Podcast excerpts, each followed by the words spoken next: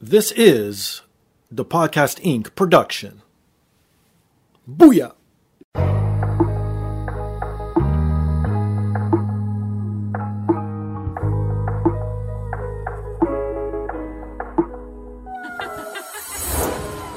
And now, this is the moment podcasting fans listening around the world have been waiting for. Coming to you, not so live from a listening device of your choice. It's time!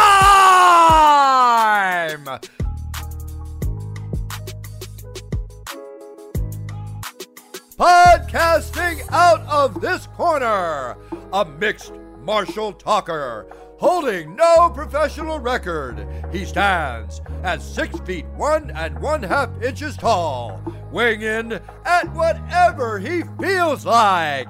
Hailing out of Toronto, Ontario, Canada, presenting the sometimes angry, always funny, self proclaimed podcasting champion of the world, Steve Fingastylz.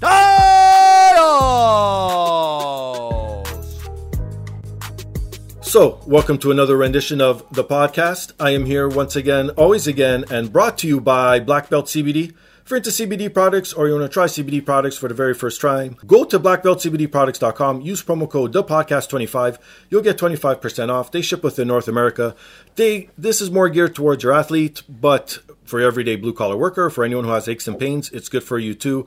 It's more of a rub on. You don't smoke it, you don't ingest it. It's lotions, it's stuff like that you put on your muscles, so it takes away the pain. Very low THC, less than 1%. You will not get high by absorbing it, so do not worry about that as well. So please visit blackbeltcbdproducts.com. And if you're into nerd culture and collectibles, please go to firstrow.ca. This is a Canadian company based out of Winnipeg, Manitoba. And if you use promo code DAPODCAST20, you'll get 20% off. Everything you see there is in Canadian funds, so to all my American listeners, you'll get it a little bit cheaper rate because of obviously the conversion. Our dollar is less than yours, so there's that. And they update daily. So please check them out every day. They got everything from comic books to signed memorabilia to wrestling figures, sports memorabilia, anything you need or want, they literally have it there. And if you want to support me directly, please visit my TeePublic store at teepublic.com. Or if you scroll down on your device, it's embedded right there in today's description. Click on that link, takes you right to my merchandise store. I got everything from hoodies to t-shirts to baby onesies to pillows, literally everything you want. Even COVID masks are now available there. Please go visit teepublic.com. But if you don't want to support me monetarily, it's totally understandable during these times. So please, the most important thing and easiest thing you could do that helps me out the most, honestly, you have no idea. It takes two seconds out of your life. What else takes you two seconds? Nothing. So please go rate, subscribe, review on all major platforms, but most specifically Apple Podcasts, Stitcher, TuneIn, SoundCloud, Spotify, and iHeartRadio. So, this week's guest is the author of Boss Fight Books Red Dead Redemption, Matt Margini. How are you doing, Steve? Thank you so much for having me on the show. I'm doing great, my friend. How are you today during these uh, troubled times, as they say? You know, uh, it's it's a bit of a circus in my house. We've got um, two month old baby Oh, wow. and a two and a half year old toddler. Um, so one of them's running around, the other one's crying a lot, um, and it's it's it's a lot. It's a lot to be sort of you know in a pressure cooker environment with these two kids, but I love them to death. They're two good boys. So, what's keeping you busy during these uh, crazy times, like mentioned? Like, are you going crazy? Do you want it to go back to normal, or are you one of these people? Because I'm one of these people. I'm loving it. I'm an introvert, so to so to speak, and I don't mind being by myself. I got all my toys around me to play with. I got my loving wife, and we're good to go. So, to me, I've been ready for this my whole life. Yeah, I mean, you know, I've got my boys, I've got my wife. Um, we have a, a wonderful family unit here, and I have to say, I have also fallen deep into a Lego rabbit hole. oh wow. Like that, is, that is my thing right now. Like what happened was Okay. my my son, he was playing with like his Duplo train, Sure. and I was like, man, this train sucks. Like, I, I got to do something about this. Okay, like, it has okay. no tracks. It doesn't do anything. And so I cracked open the bins full of 90s Legos Wow. from my own childhood that were like tucked away in a storage area. And then it was like opening Pandora's box. Like I, I haven't looked back since. I built like a massive cathedral, like a, a pizza joint Great. called Ray and Nick's Pizza because my two sons are named Ray and Nick. Like, Okay. it just it's getting out of hand. Oh my god! So, what's your ultimate like jam for Lego? Because you know how everything's themed. What's what's the thing that you love the most about Lego? The themed versions. Oh, the theme versions. Well, I'm one of those people who strongly believes that Lego was better before licensing. Oh. Like as soon as, oh yeah, Okay. Like, look, I, I love the idea of Lego Star Wars, Lego Sure. Batman, whatever. Yeah, yeah. It, like that, that's a cool crossover. But I'm a purist. I believe in the religion of the system. I believe in the themes that they had before the licensing because True. I think there was a lot of creativity there Right. like the underwater ones, the castles, the pirates. I mean, all of that stuff was my childhood. I mean, these were the worlds of my childhood. So, you know, any of them are, are great. I would say probably top one for me is Castle. I mean, it, it was only because I had like 10 castle sets when Oh, I was shit. a kid that I was able to build a cathedral now at age 31. Right. So, you know, it has a special place in my heart. Oh my god! Well, you must be the smartest guest I've ever had on the podcast because you have a PhD in English. I do. I do. And thank, thank you for saying that. That's really kind. Um, yeah. So, does that lead into your writing? Is that why you went for this PhD, or was it something else and then writing f- fell into your lap? Well, you know, I've always been the kind of person who has had a lot of different interests. Um, and writing was one of my first interests. Like Okay. I, for me, for me, like the writing origin story took place in my 10th grade English class. Um, I'm from New York City. Um, I went to this high school that was like an all boys Jesuit Catholic high school. Okay. And it was full of a lot of what I would charitably call knuckleheads. Okay. Sure. Um, and, and we had this great English teacher in 10th grade named Dr. Tricamo who really knew how to like get on our level Sure. um, and call us on our shit. And he gave us this assignment in 10th grade that was a journal. okay. um, And we had to keep a journal throughout the semester. And, you know, I'm an educator myself right now. Like, I am a high school English teacher now. So Oh, I. I respect this guy for his craft and the Sure. way he wrangled these 10th graders. And I also respect what he did because he asked us to hand in the journal oh, um, okay. at, a, at an appointed time. Sure. But I decided that I was going to write it the entire night. I was going to write the entire thing the night before. Oh wow. Because I was one of those kids who put everything off until the last Okay. minute. So I just sat there, like at my computer, and I wrote like months worth of journal entries, and they were like wacky. They were totally out there. I mean, it was just me like sort of spilling word vomit about every subject I could think of. Like it, and it ended up being like really fun. Okay. Um, I love doing it. Um, and he thought it was fantastic. And so from then on, I, like writing became this this thing for me that was it was a passion, it was a hobby, but it was also intertwined with English class. And, Right. and for me, doing the PhD was kind of like just being in English class for another decade. And I loved every minute of it, you know? Um, No, that's awesome. like, I loved being an English major in college. I loved thinking critically about books. Right. I loved analyzing everything because as an English major, you learn how to analyze everything around you, every piece of media, Of every course. you know, every message that you get from Yep. the world. Um, and I, it just it just felt natural to me to continue doing that into like a seven year PhD. See, that's pretty much why I do the podcast because now it's like I get to go back and like read like what we're going to talk about today, Red Dead Redemption, obviously, and pieces of art and literature and video games and play games and stuff, and then look at it at a different way, movies, TV shows, because I'm going to have guests on, so I have to have obviously material to talk about. So I love that part of thinking and thinking out of the box, not just playing so-called like a linear line and being like duh like okay i'm having fun and that's it right? Because i'm looking out for and i'm just like that in real life to begin with. Like I, I could see things out of the corner of my eye that my wife won't even pick up if she's directly looking at it. Like it's it's it's weird the way my brain works. Like i'm always thinking it's almost like a, as if my brain's a sort of a computer that needs to keep going or else i'm going to die or something. I don't know. That's the way i could only describe myself. I'm the same way, man. Like definitely the same way. I I'm one of those people who many would accuse of reading into something way too much. Yep, all the same time. way. Yeah. Um, I'm a professional reader into things. Um, and you know, you, you probably saw it reading the book, right? I mean, Yes. like this is this is a book that where I really try not to take Red Dead at face value, Right. and I try not to treat it as a big dumb blockbuster where you're just supposed to turn your brain off and shoot bad guys and lasso them or whatever. I mean, it, it was it was never that for me when I first played it, and it's never been that for me. So I tried to give it the critical treatment that I think everything deserves. I, I really think that everything deserves to be looked at that way, and you expand your mind when you look at things that way. Um, Most definitely. but you know, that's me.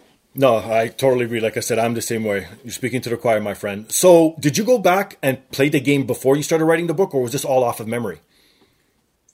Oh yeah, I definitely played it um, before I started writing the book. Okay. Um, it was probably like my fourth playthrough at that point. Oh, wow. Like, I, Okay. I played the game a bunch of times. Shit. Um, I I replayed it. Like the, the genesis of this book is that it, it started out as an article for a magazine called Kill Screen, Okay. um, which rest in peace is now defunct. It's no longer with us. Um, but it was such a amazing publication when it was alive, when it was in its hey- heyday, because that was a place that really looked at video games the way that I've always looked at video games as these like, you know, not it's not, they're not just products. They're not just things you play with. They're cultural artifacts. They they have a worldview. You know, like they they comment on the world. They have things to say about the world and about the people who made them, and they can be expressions of like, you know, deep individual voices.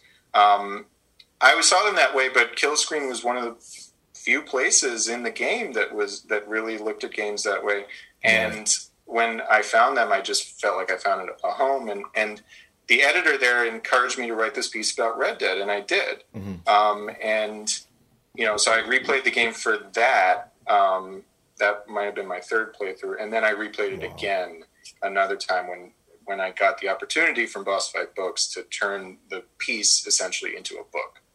And obviously, you're a video game fan because you mentioned other video games throughout the book, like from Bioshock to Fallout, Assassin's Creed, like all these major AAA games. So, when did your video game passion begin?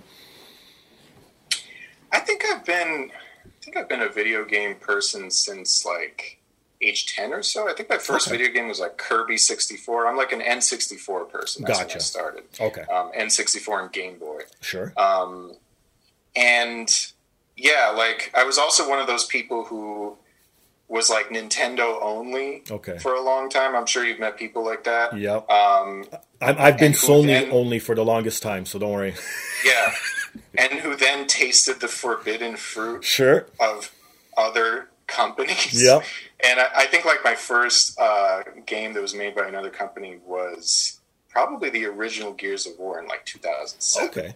And that's that's when I really started getting into all of the heavy hitter AAA stuff. Sure. Um, So, what's your favorite of all time then? Gun to your head. oh, that's that's hard to answer. um, you know, this is this this is kind of um, a good opportunity to promote like one of the upcoming boss fight books because Sure. I would say that my favorite video game of all time is probably The Legend of Zelda Majora's Mask Okay. because I loved Ocarina of Time. Mm-hmm. That was a formative experience for me playing that game. I mean, it, that's like at the bedrock of my consciousness. Right. But to play that game and then to play Majora's Mask a few years later Mm-hmm. and to see the same characters that you were so intimately familiar with just remixed in this dark and tragic and weird way. Right. Um, and also that time mechanic and the way that every character had this like story that would go on with or without you, whether or not you intervened in what was happening to them, especially like the the romance plot. That's one of the big side quests there. Right. Right. I mean, it just blew my freaking mind as like a twelve year old or Right. year old whenever it came out. Sure. Um, and it, it's it's a game that I continue to think about all the time. Um, as you know, a game that that takes it, literally the raw materials of another video game Right. and creates art with it. You know, makes sense. No, that's a great pick indeed. Very good pick. So, do you think someone would have to play Red Dead Redemption before reading your book? I hope not. Okay. Um, and I say that because I I don't really think that it's fundamentally a book just about Red Dead Redemption. Right. Um, I think it's a book about the Western, Yes. and I tried to make it a book about the Western. Yes. Um, and it was important to me to do that because it was really the question that was on my mind as I was playing Red Dead for the umpteenth time. I, I was really asking myself, like, well, what is a Western? Why are there so many of them? Right. Why did it? Why did the genre die? Um, it's it's not like you go to the movie theater and there's ten westerns in the theater anymore. Whereas you know throughout the 20th century that would have been the case. Right. Um, but also, I mean, why why has this set of images and ideas and mythic scenarios captured the hearts and minds of the public, and particularly the American public, for so long? Right. Um, that's the question I wanted to ask, and I kind of wanted to ask it through Red Dead Redemption because I also think that you know to really understand that game, you have to think about its relationship to the genre that is obviously trying to both like contribute to and in some ways undercut. You know, Right. it's trying to be the best Western of all time. It's also trying to be an anti-Western sometimes. I mean, it has a really compli- complicated and um, convoluted relationship to that genre. So I thought it, it was like the like I thought that like thinking about that genre was the key that would unlock the whole thing for me. No, definitely. And again, I've played Red Dead Redemption, but I'm no Western fan at all. I don't know why I loved Red Dead Redemption. It was like so good. Like, I, it doesn't matter. But to me, like, I never even watched a, a Western. I've never watched a John Wayne movie. I've never watched a Clint Eastwood Western. None of that. Like, the furthest I've gone is Westworld. I fucking love Westworld. That's one of my favorite TV I shows.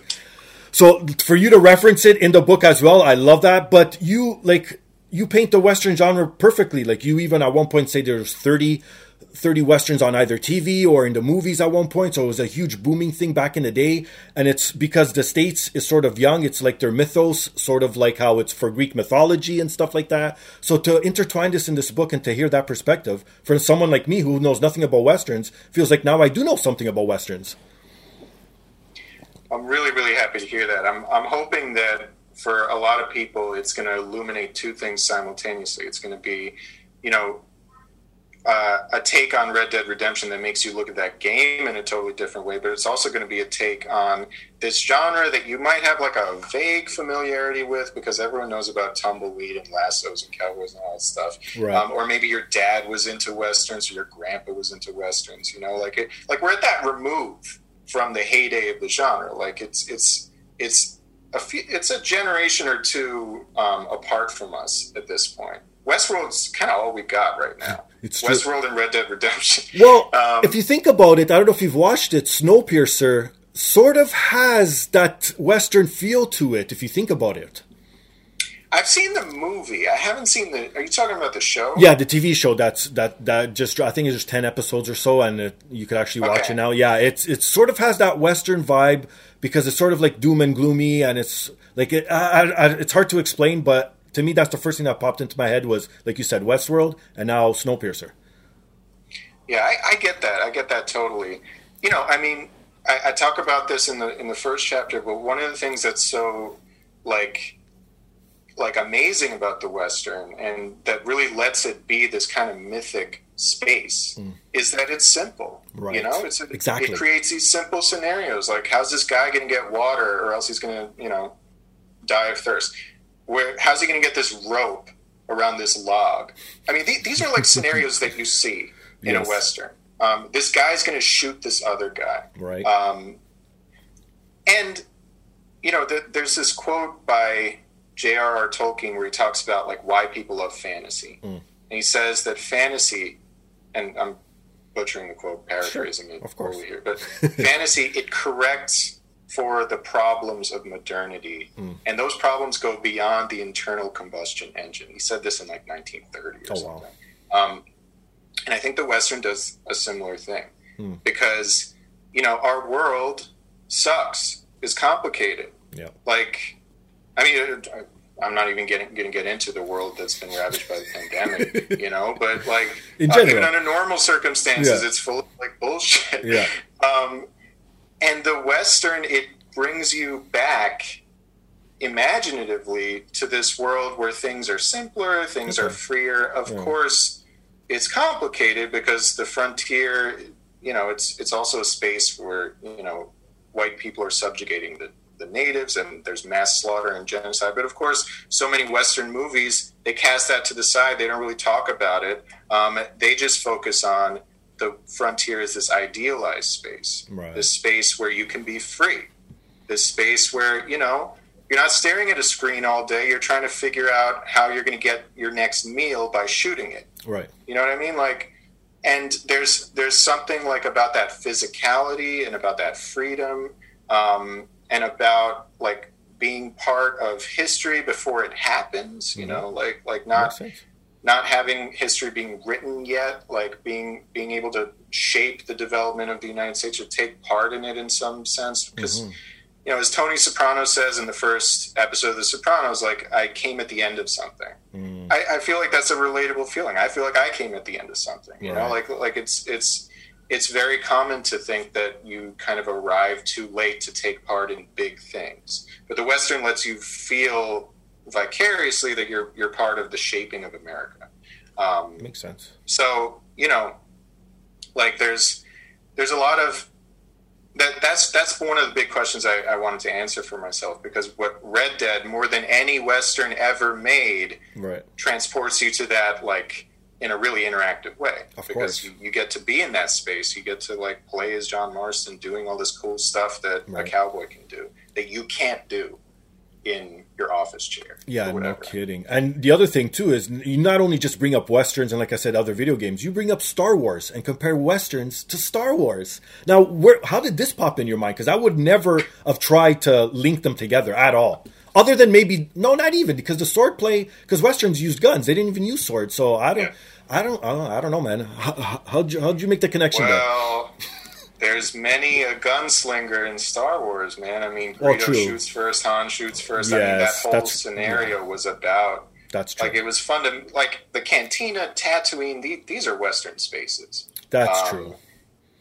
and I don't know where that came from. I mean, it, it might have come from um, my background is like a cinema studies minor in college. Maybe some professor like it's it's it's a it's in film studies. Like people talk about Star Wars a lot Right. um, because Star Wars is actually a super interesting movie, and it's interesting because it's not original. Mm. Like people think that George Lucas created this universe from whole cloth, and in a lot of ways, he created. Um, he, he did create it, but he also is this great pastiche artist who just borrowed bits and pieces from everything. He's like he's like a guy with like a bunch of little pieces of rag who just sewed, sewed sewed them all together into like a doll or something or a pillow. Makes sense. Like he took a little bit of samurai movies. He took these Buck. He took a little bit from these Buck Rogers serials um, about and and these movies about air combat in the 30s and 40s.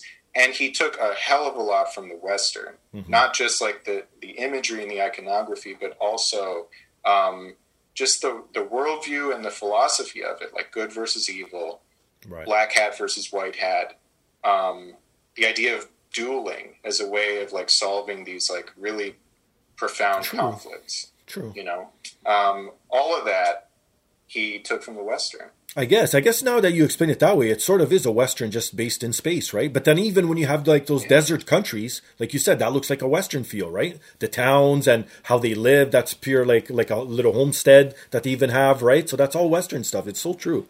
like uh, what is it what's his name uncle something and aunt beru right um, they're moisture farmers i mean Right. it's just a made up it's a made up thing but um, the fact that the movie has to begin in this rural setting Mm.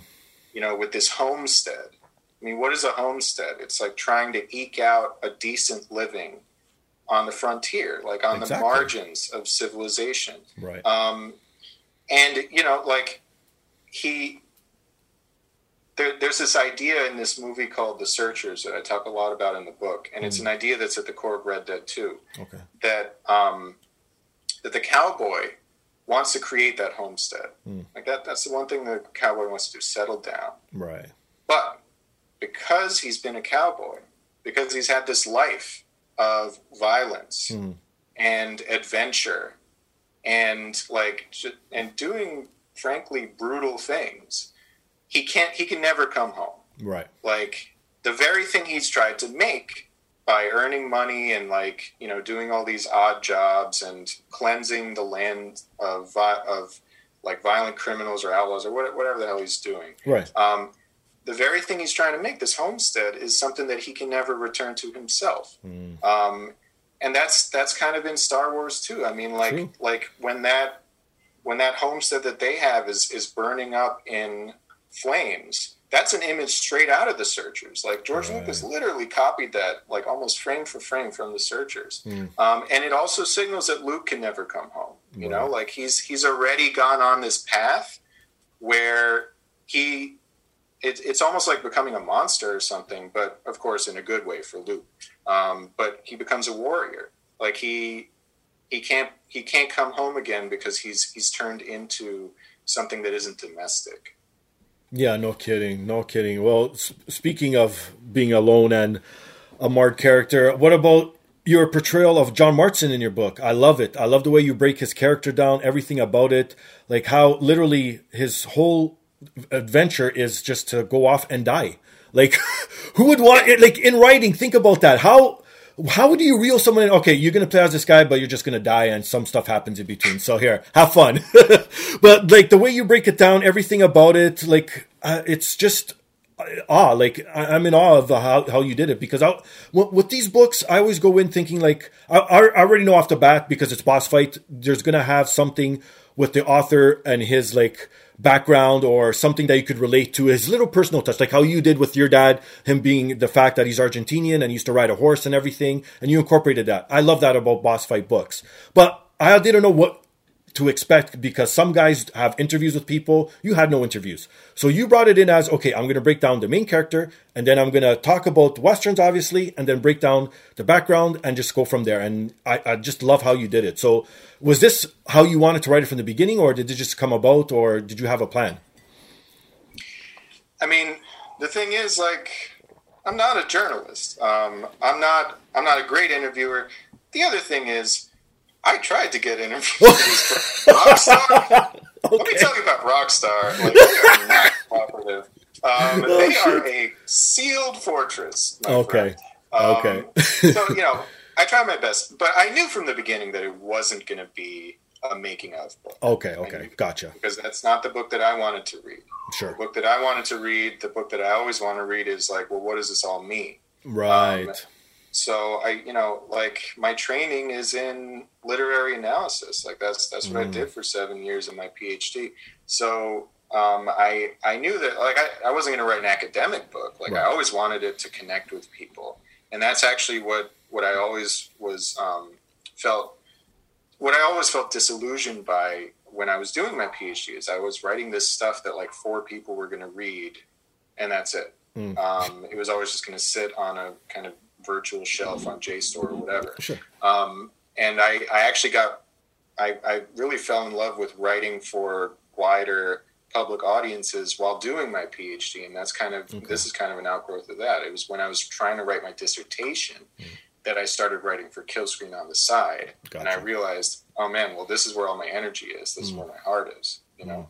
Um, so I always knew it was going to be like um, a what does this all mean book that was informed to some extent by like my academic training, but not academic. I wanted it to connect with people, and I wanted people to connect with it. Right. So that's awesome to hear. So that's fantastic. Now, speaking of Rockstar, I was wondering if you were going to touch on like the controversy surrounding this game, and you did. So kudos to you. Now, did you think you're going to get backlash? Were you scared? Were you like, maybe I shouldn't put this in? But you're like, screw it. Does the internet people know about it? Why not give my perspective? Yeah, I mean, you know, it, it's it's complicated. Had Rockstar, no, I'm not, I'm not even going to say it though, because like there was a part of me when I was writing this, that I was like, okay, well, you know what? I've I've tried to back channel all these interviews. I've tried, I've reached out to all these different people, including like obscure software engineers who like worked on the back end of Red Dead Redemption. Sure. All of them are like, oh, I signed an NDA. I'm scared. They're going to sue me. I, I can't talk to Okay. all right. So I was like, okay, well maybe I go through Rockstar PR. Didn't really work out either. Um, Shit. had you know, may, maybe maybe I would have been nicer had they cooperated a little bit, but I don't think I would have, man, because I I think that this company deserves that kind of public reckoning. I mean, like the the crunch, not just the crunch culture, but the irony is what gets me. Right. Like this is a company that has been anti-authoritarian. Hmm. It has been anti-establishment. It's been about like the man with his giant boots on the neck of the little man. Every game is the same essential conflict, Okay. including Red Dead, because Red Dead is about this guy who is essentially forced by the state, and the state is represented by these like cackling federal agents with mustaches and stuff. Right. You know, a guy forced by the state to like not only gun down his old gang, but also essentially destroy himself. Right. So all of Rockstar's games have this anti-authoritarian streak, and that's one of the things people love about them. Yep. So why then do they insist on being a kind of authoritarian company? I mean, that's I see what you know saying. that's that's the irony that kills me sometimes um, because I do love their games, yeah. not all their games, but certainly I love Red Dead um, and Grand Theft Auto Four. Those are my two favorites. There you go. Um, but but yeah, I mean, like at a certain point when you can't keep pretending to be the underdog when you become the man, Right. Right? Like that's and that that's what I, what I I perceive to be Rockstar's like central irony right now, and, and it just kind of bugs me. Well, the other controversy, because obviously everyone knows about the long working hours and everything in the lawsuits, but the one I'm talking about too is the one in game where they signed this whole big petition, the whole th- thing that happened in the Mexico scene and everything like that. Do you think now that it should have been taken out, or that they should just left it in, and if you don't like it, too bad? That's a good question. Um, you know, like to be honest, on on that point, like I I kind of give Rockstar the benefit of the doubt, and I, Okay. I think that they're that it's up to them to make the creative choices they want to make. Like there's this part of the book where I talk a little bit about how the Mexico sequence, if you think about it, it could have given the player a choice Yes, right? exactly. Like it, the Mexico sequence, it, it could have been one of those things where like you either side with the Federales or you side with the rebels. Um, they didn't do that, um, and I think that, that that's actually one of the most interesting things that they did as a as a as a creative studio. Um, the fact that they force you to kind of play both sides and be in this awkward moral position for the entirety of that segment of the game, and it's deeply kind of unsatisfying on an emotional level. And the way that Marston just kind of walks away from it is like gross. Um, they make you sit with that.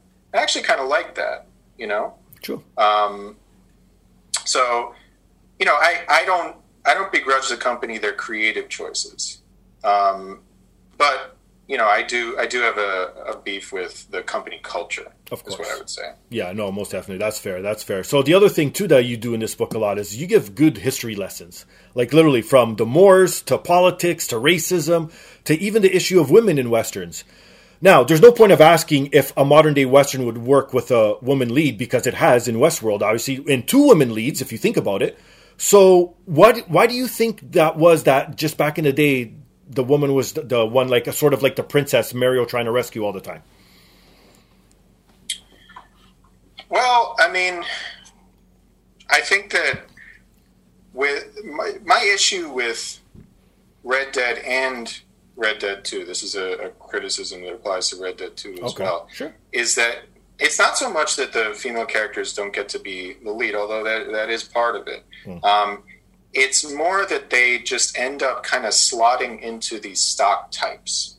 And this is something that the Western is kind of guilty of for 150 years now. I mean, it's it's it's kind of baked into the DNA of the Western.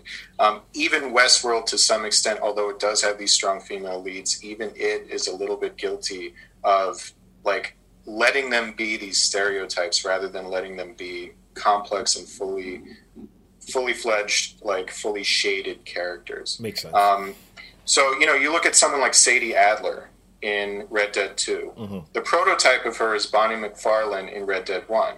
Bonnie McFarlane kind of badass, mm-hmm. like sticks up for herself.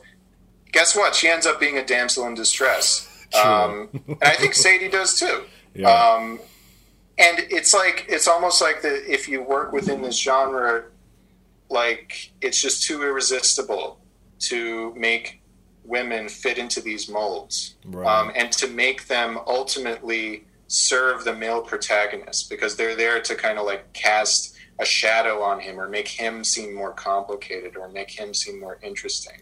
Um, and you know, I talk a lot in the book about how Rockstar actually deserves some credit mm. for being really self-aware and and ironic and interesting about about all of the stereotypes that are at the core of westerns, including the cowboy itself. Like, right. there's that guy Harold MacDougal, the anthropologist in Red Dead One. Mm. Yeah, this like absolute disgusting 19th century race science right. anthropologist who's like, "Are you of Norse stock? Oh, I'm so fascinated by your white heritage." Yeah, um, and he himself is like kind of a, a stupid caricature, but but right. But that's Rockstar's way of saying we know that the cowboy was born in white supremacy. We know that like yes. it, that when the cowboy was invented in the late 19th century, it was because white elites were anxious about the like um, about the purity of, of their racial stock getting compromised by immigrants or African Americans or the city or Native Americans or whatever. Um, and and they were they were worried about the city and, and how it would like sap the white man of his racial strength and all this disgusting stuff. And so they created this icon, the cowboy. Mm. And the cowboy is this hero of whiteness and maleness. Um, so Rockstar knows that if you reach back into the history of the genre, you're going to find this nasty stuff. And the cowboy was kind of born in that. And they kind of make fun of it in the game. And as you know, like from playing the game, Marston's no Superman. No. Like he's flawed. He's weak. he you know, and and one of the things that makes him weak is that he he, he doesn't always um he don't he doesn't always stand for good either. Like mm. he isn't like the morally pure cowboy. It's really that that guy Landon Ricketts, you know, who he meets in the Mexico chapter. Like right. that's that's the great cowboy of the golden age. Even though he's kind of racist too, but you know, right. whatever.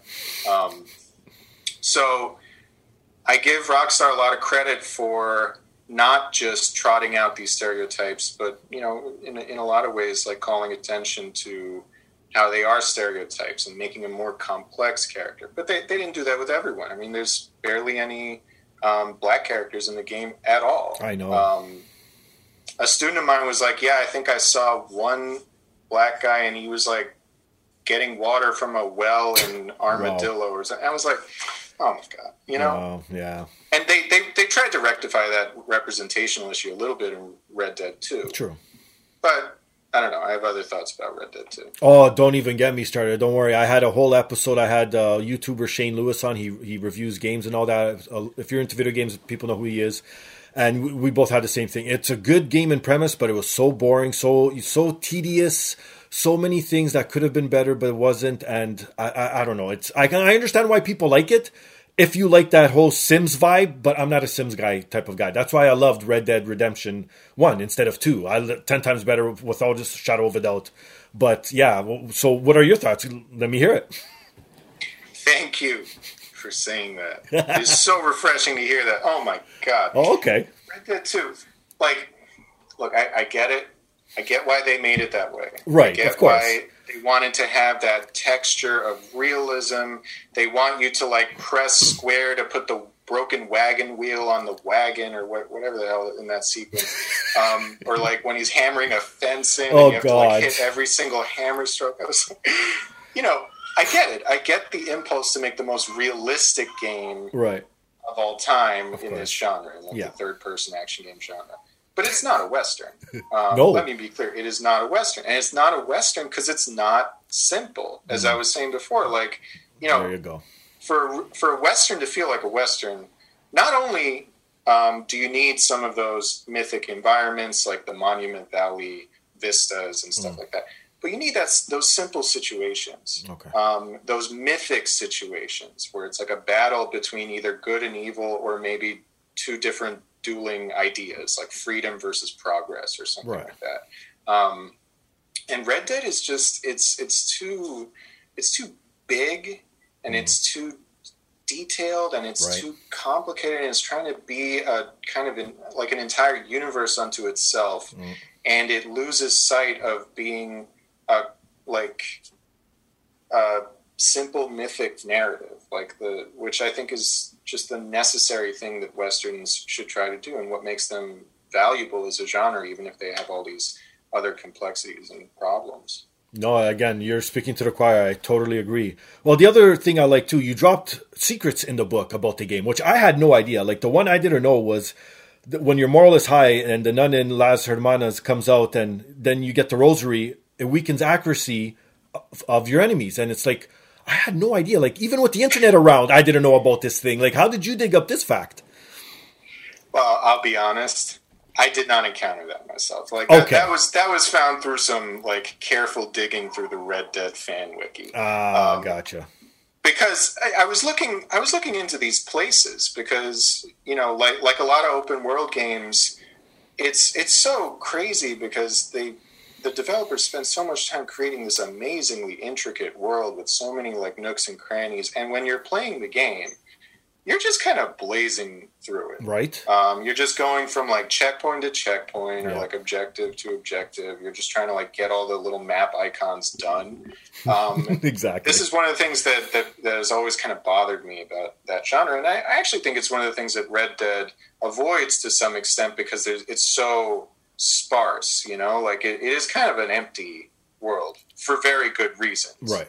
um, so i was just i was just trying to like get a, a handle on this world and looking up all these different places in the red dead wiki and looking at images and trying to figure out like well what were the um, not only the the aesthetic touchstones that they were going for like what kind of places are they trying to evoke but also like what what's the spirit of this place Right. you know and and for me the the whole mexico chapter is steeped in this like kind of grim ironic catholicism and there's no better expression of that than that rosary thing where like this mm. nun comes out if you if you have high honor Right. and, and gives you a rosary that weakens your enemies it's like it's a it's a wonderful little joke i think it's it's kind of like the achievement you get for hunting down all the buffalo which i think is just a fantastic joke Right. um, a joke that's like told through game design also which i think is kind of cool um, yeah like the,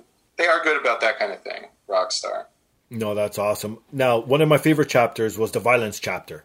I loved how you had the sub chapters as well, how you break everything down from the red eye to the Gatling gun, hunting, etc., etc. But I totally forgot about the hunting that it's true, it's meaningless. There's nothing behind it. So why did you find out? Did you reach out to anyone afterwards, or has anyone told you anything? Why it was put in the game? Why it's there? Or was it just literally again for the feel of the western? I think. Look, I, I, haven't gotten any answers on this because, again, Rockstar, Sealed Fortress, I respect that, whatever. Um, I mean, it's there to make the world feel lived in. Like, if you didn't have all those critters everywhere, it wouldn't feel like a, a livable world. Um, Makes sense. you know and and it's i think it's also there for some of the reasons i was i was talking about before like where the western corrects for some of the shitty parts of modernity you know like the Mm. modern world sucks you're in your like one bedroom apartment with a tiny bathroom Right. you're at your computer screen all day well imagine what it would be like to be on the open plain Mm. hunting a buffalo riding a horse like getting getting into contact with these creatures Right. and I gotta say, Red Dead, it might have been the first open world game to make animals a big selling point, but it wasn't the last. I mean, all those Far Cry games. Right. are big on the animals. I guess maybe some Far Cry games did it before Red Dead, but around the same time, you start to see these open world games with these like living ecosystems. Mm-hmm. Or at least it's sort of marketing copy but like what what was designed to feel like a living ecosystem. And i think the most absurd expression of this and this was actually the first piece i ever wrote for killscreen. It was Okay. about this. I saw this trailer for final fantasy 15 mm. where it was like a wildlife documentary. Oh. okay. and it was no for real. It's it's out there. It's on YouTube. Okay. Um, and they they have like these like beautiful pristine shots of like animals in the game, like like I don't know how to pronounce its name, but the Coeurl, I think, like like that that cat creature in every Final Fantasy game with the weird antennae. Oh, okay, yeah, yeah, Um, yeah. Now I know what you're talking. Sure. Yeah, you know, it's like sunning itself on Pride Rock, basically, like on the majestic savannah. like, and it, I was like, "What am I watching? Like, Yeah. what what is the point of this document? Like, what Yeah. what are they trying to get me to see about this game? What are they trying to get me to feel?" Yeah. Um, but ev- so many of those open world games are like that, and Red Dead Two is like the the biggest offender. I think the way that the hunting mechanics they just exploded them. They made them so much more complicated. Like you could, True. like literally, if you wait in game days, you'll see the carcass the carcass rotting under the sun Right. and and if you like skin a, an animal it's a completely different skinning animation than if you skin another animal whereas in red dead 1 they sort of have that artful fade to black you know um, so open world games they, they want animals. It's both about making the world feel lived in and livable and it's also because i think we in our modern moment we can kind of miss animals. Like there's a great essay about this that i've loved for a long time. It's, it's by john berger the great art critic and it's called why look at animals? He talks about why zoos suck. Why do zoos suck? When you go to the zoo you look at the panther it basically looks half dead Yeah. and you make eye contact with the panther and the panther is basically saying to you my life is terrible Yeah. um, well, they they suck because they try to bring you back into contact with nature, but they've altered the animals that are there. Makes sense. Um, you don't really get that feeling of like eye contact with the beast Mm. out in the wilderness where it could kill you, you could kill it. You know, all of these like Right. sort of primal power fantasies that especially like late 19th century, early 20th century male writers were so obsessed with. Um, you don't get that. You don't get those encounters. Um, instead, you get this like kind of sad, um, depleted version of it. So, you know, I think open world games, they try to bring animals back into contact with you, but of course, it's this like weird thing where it's like a digital rhino that's like about to ram you in the face with its horn in Far Cry, and you're supposed to shoot it with a shotgun. It's totally ridiculous. Oh my god! and another thing, well, not another thing. Probably the last thing that I learned fr- from your book too was the whole euphoria thing about the. Okay, I don't even know about because I'm not into programming or anything. So when you were describing this, I'm like, what the hell is this guy talking about? And then I started reading it more, and I'm like, oh, it's the ragdoll physics, pretty much. That's what that is. Like, you know what I mean? So I don't even know like the terminology, and l- like I said, you touch on literally everything from the background, from the making, from the final product. So again, was this all on purpose, or did it just fall in your lap as, as you were writing? I always wanted to talk about the Euphoria engine because I, I had read about it on some gaming blog or Okay. something like back when Red Dead came out, um, and it was a lot of marketing speak. Like I, I, I, but I do think it's amazing technology because it really does create Yes. these like little custom animations, and it's still in Rockstar's games to this day. Red Dead Two has it, Right. Uh, Grand Theft Auto Five has it. Yep. Um, and it's one of the things that made Grand Theft Auto 4 feel amazing when it came out because that was the first game that used it. And the way that you would, like, I remember, like, how initially stupid it felt that you had to tap the X button to make Niko Bellic, like, jog. Right, Otherwise, he would just have this little swagger walk. yes. I was like, what is this? I thought I'm playing a video game and Right. you're supposed to like default to a brisk jog everywhere you go, right? But but that was a showcase for euphoria Mm. because you see the way that his body kind of realistically moves with the space and like Right. there's a sense of weight to every footstep yes. and Exactly. and it, it gives that that um, heft to the character that makes it feel all the more impressive when he gets thrown through a windshield of a car when you ram into something. And Red Dead just took that physics engine and customized it even further for the Western um, for the Western setting Right. in ways that I, I think make it a really, really like interesting and um, and captivating simulation of, of, of that space because like you can lasso something and the way you drag it Yes. around is just incredible. I mean, uh, like that there was that there's like a tweet going around that showed like how The Last of Us Part Two is like that realistic rope physics, like Oh, okay. someone was like putting the rope around the window or whatever. Right. I mean, and you know, like that's a that signifies expense. Like it, it, it shows you, okay, we spent like two hundred million dollars on this, um, but it is it is nevertheless pretty impressive to to be in a digital space that feels physical. You know what I mean? No, for sure. Like even myself, when I first played Grand Theft Auto 4, what do you think what I kept doing? Getting hit by cars to see what else he could do, Yeah. how his arms would go flying and everything, and the way he would smack on the floor. And again, like you said, you feel the weight. Again, I don't know how you make something that you're visually looking at and not physically touching, but through a controller, and it's almost like you, like you said, you feel him smacking on the floor. You're like, ooh, as, as if you're watching like sports or something, right? Yeah, for sure. And not a lot of games capture that really No. well, to be honest. It's true. I mean, pretty much every game in this genre has ragdoll physics, but like they they really have something special with the physics engine and with Euphoria. So if you didn't write or didn't, if Red Dead Redemption ever even was a blimp on anyone's radar, never got created, and you were still tasked to write a book for boss fight, what what would be your second choice behind Red Dead? Or what's the next one you want to write? How about that? Oh, I'll tell you what I want to write. I want to write about Banjo Kazooie. Oh, nice.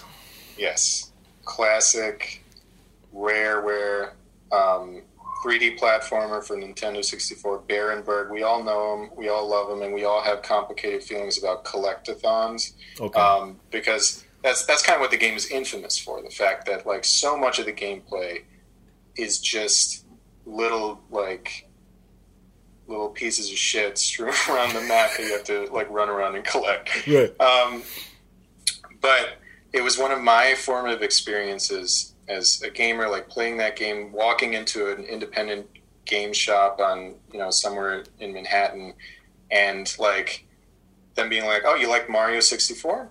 Give this a try." and I tried it, and it just it popped with color. It had so much character. Right. It had so much like wit and humor. Like it made Mario 64 seem like a dentist's office. Like it, it really it really had something different, some uh, like personality that came through these like weird pol- polygon figures, and I, I love that about it. Um, and of course, it's also one of those games that has a crazy development history because you know there it it started out, I think. As some sort of other project that might or might not have involved dinosaurs, or maybe Oh, I'm okay. thinking of like Star Fox Adventures Dinosaur Planet, which Rareware also made, and that had a crazy development history. So, if I were to write a Banjo Kazooie book, I would definitely make it a story. It wouldn't be Okay. like the Red Dead book. Gotcha. It would be a narrative, um, and you know, it's a story I'd love to tell. Now, what was cut from the book, or what didn't make the final pages, or that boss fight thought that maybe, hey, no, maybe we'll save this for next time, or whatever. It's not in with, with tune with the with the tone. Oh man, I, I'd have to let me think. Like, what, what's on the cutting room floor? It would it would probably be like one of those parts where I was discussing yet another Western movie because I, I did this thing throughout the writing process where every time I would talk about something that tends to happen in a Western, I would give like three examples when one would do. Sure. Um, so the cutting sense. room floor is like littered with like discussions of oh well here's this other movie from the 60s or this other movie from the 50s Uh, you know um, and it, it was just such an amazing editorial process because they they were on the same wave, wavelength as me from day one. And I, I so appreciated that. And it's so rare to be honest. Um, especially in, in writing about video games. I mean I, I was trying to do something with this book that i think it's kind of out there for a book Yeah. about a video game. Right. um, and they they supported it from day one. They they bought into the vision and they also helped me craft it in the most amazingly rigorous way. Um, so you know i'm really thankful to them for that. And ha- again, I praise them every time I have one of their authors on. Like every one of you guys say the exact same thing about them. It's like they're amazing to work with. You have so much of your own input, and what they want to take out is to make it better, not because of their own ego or because they want to put some of their ideas in. Right? Exactly. Exactly. Yeah, I mean, and they and they really see things that you know as a writer you don't see. Like the edits weren't just copy edits; they were conceptual edits, and they were and they helped me refine these ideas so much. Um, so yeah, I'm grateful to them. Now, before we get to the dumbass of the week and we wrap this up, what are you currently playing? What am I currently playing? Well, my last big game before I fell into the Lego abyss. sure. like was Final Fantasy VII remake. Oh, okay. Did you play it? No, I have. You know what? I hate to say it. I'm not a big Final Fantasy VII guy to begin with. My Final Fantasy was Final Fantasy III on the Super Nintendo. That was what I again. I'm older, right? So I grew up with that. When Final Fantasy VII came out, I was in high school. That's when I started liking girls over video games for a little bit. So I fell out of video games, and then I came back, obviously, because now I'm a huge video game fan again. But yeah, that was I. That was the four years that I missed, and so many games fell in. Like the N64 era, that was during my high school years, so I didn't have an N64. Like I never got to play GoldenEye. I never got to do these certain things. Like you know what I mean? If anything, I would play PS1 and play like all the sports games. That's just about it. So I missed all out on that. yeah, I hear you, but I agree with you. Six is my favorite. Um, I think it's like like and six, by six I mean American three. You know. Yeah, yeah, yeah. What? Yeah, ex- exactly. There's so many. Um, but that game, what that game did with storytelling, right? Like having a 14 character ensemble cast. Thank you. I mean, Final Fantasy 15 took like 10 years to make, probably cost like $300 million to make, which is, and it, it had four characters. Right. I'm sorry, but like, Thank I think you. we've lost something over the course of the series because six was amazing from a storytelling perspective. Also, the way that it has the world of balance, mm. and then the game lets it be destroyed. Yes. And it becomes the world of ruin. Love it. Like, what game can you think of that has the apocalypse happen in the middle of the game? Most games are post-apocalyptic. Yes. Right. Like, exactly. In some form or another. Like this game has the apocalypse in it. It was, it was just it blew my mind when I played it. And, and I like it better than seven, but I like okay. seven too. And the remake, I'm a big fan. I love it. Because here's the thing too. I, again, everyone knows I'm not a big RPG guy. Like I love my favorite was Zelda on Super Nintendo. Like that's as far as I go for uh, any of the uh, Zeldas. So that that was my bread and butter. I the thing with RPGs, I always got lost. I don't know if I was too stupid or too slow to figure them out, but I just couldn't figure them out. Except for, like I said, Zelda and Final Fantasy III. Not once did I ever get stuck. I always knew where I had to go. And the map obviously always didn't tell you where to go, but you put stuff together. Like you said, the storytelling was so unbelievable that it was so hard to get lost if you were enthralled in this world because you knew exactly what to do next. Because, oh, they said this, oh, so I got to go do that, and so forth and so on. Like, you know what I mean? So that's why I love Final Fantasy III. And you know what? It was kind of an open world game. I mean, yes. that last chapter in the world of ruin, you can go wherever you yep. want once you get the airship. Um, but you're right. Like you always know where to go because it has a good story and it and it keeps you enthralled. It doesn't need that arrow on top of your character's head right. with the compass um, directions pointing you in exactly the right. Okay, you have to go here. I mean, either we've gotten dumber like over the years or frankly, um, open world game design is gun dumber because you shouldn't need that. It, it, should be evident from the story, like where you have to go and what you have to do. No, so true. So, Nano, ready for the dumbass? Yes, sir. All right. So, this week's dumbass comes from the States. It doesn't say where in the States, it just says in the United States. So, I assume everyone in their life has had horrible neighbors in one some in one way or another. I would assume at least. Have you? Well, yeah, absolutely, and especially roommates. Oh, roommates. Well, that's true, of course. What's the worst thing that's ever happened to you with said neighbors? Well, um, neighbors, not so sure, but I do have a roommate story Go that I will, that I will share briefly. Um, I had a roommate he he once decided to impress his girlfriend by making a very pungent lobster bisque okay. on a Friday night, and he used every pot in the kitchen to make this like ridiculous soup. And then he took off for the weekend and left all the dishes uncleaned. Oh my god! In the kitchen, festering, just making the most disgusting smell you have ever smelled, like just death right. and fish um, and he just left it there for the entire weekend while they were out of town. Oh my! The whole weekend, not even just overnight. The, the whole, whole oh the whole weekend. the whole weekend. Wow. Well, my he- girlfriend, who is now my wife, like we had to like lock ourselves in my room and just like put a towel under the door and like stew in our own anger. Oh my god, that's horrible. Thank God I don't have like any of those type of roommate stories, but I do have neighbor stories. But besides that, okay, so this week's dumbass. Okay, so like I said, everyone has disputes with their neighbors. The, the dispute I had with my neighbor is this is the worst one that al- always happens with people. Is we had to build a new fence. So obviously it's on the line. So something happened, and now we don't talk to each other, right? Let's leave it at that. So this person sort of had the same beef. So two people lived side by side, or two families, so to speak, and they lived side by side for 20, 30 years. They were great friends, best of friends, like in the olden days, how it used to be, right? Where you could trust your neighbor, go for some milk and sugar if you run out, whatever, right? So one of them ended up passing away due to old age, whatever happened, right? So now, before he passed away, though, they came to an agreement where he allowed the other neighbor who was still alive to keep something like they built like some sort of shed in the back, and they both shared it. So it was on both. It was literally in the middle of their property, right? So now someone else moved in and they didn't want the shed there. And then the other guy was trying to say, like, Lo, listen, like this was always here, this is how it is, whatever. And then to the point where the new neighbor went, got everything surveyed, saw where the line was. They even did the line. It was literally like no joke. I don't know how these old men ended up doing it. The shed was literally half one side, half the other. So the person who lived there forever, obviously old school, doesn't want to move, doesn't want to budge. Too bad you're new here. Like, what say do you have? You know what I mean? So how do you think the new person decided to take care of this situation? Well, I'm thinking about you know the biblical story of King Solomon, you know, and the idea of cutting the baby in half. You know that story, right? Right. yes. Yeah. Is it did something like that happen? You got it right. So the new person who moved in is into construction and literally got a chainsaw or whatever tool you could use to cut it through and cut it in half.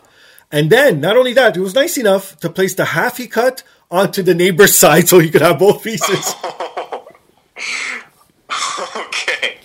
Okay. Oh man. Oh my goodness. So oh, now, man. who's the dumbass though? The person who cut it in half or the old man who didn't want to budge, right? That you know th- that's that's an intriguing philosophical question to be honest because th- th- this is something that I ask my my students sometimes about books like who who's the winner, who's the dupe. Right? It's hard to decide in this case. It's It's, hard to decide. See, I understand. Okay, so if okay, I'm going to play a devil's advocate both situations. If I was the old man, I understand someone coming in, whatever. But again, you don't really have say if it's on his property. Who who, who are you to say that you could leave something on someone else's property? That's not fair. But at the same time, the other person did he go too far, or was he just fed up with the situation? Right? You know, I mean, it, this is one of those things where, like, the, the guy was following the letter of the law, but he wasn't following the spirit of the law. I mean, if you're going to be someone's neighbor Right. for 10, 20, 30 years, this is this is like a sin at the root of your relationship. I know. That's just going to turn into ugliness for decades. I mean, who knows what kind of like awful crap that old man's going to do to this to this other person Well, that's the thing, and that's what I don't understand. Yeah, it's exactly, and even in my case with my neighbors, why would you even want? It was so such an easy situation to solve. It was all a misunderstanding because the the lines got crossed and everything, but they just don't want to budge. And you you know, and then what? Like you said, you're gonna live like 10, 20 years next to these people who you despise. Like maybe sometimes you won't even want to go in your backyard because like, oh, I don't even want to bump into him, or walking down the street or something. Like, mind you, I really don't give two shits if I see him, I see him.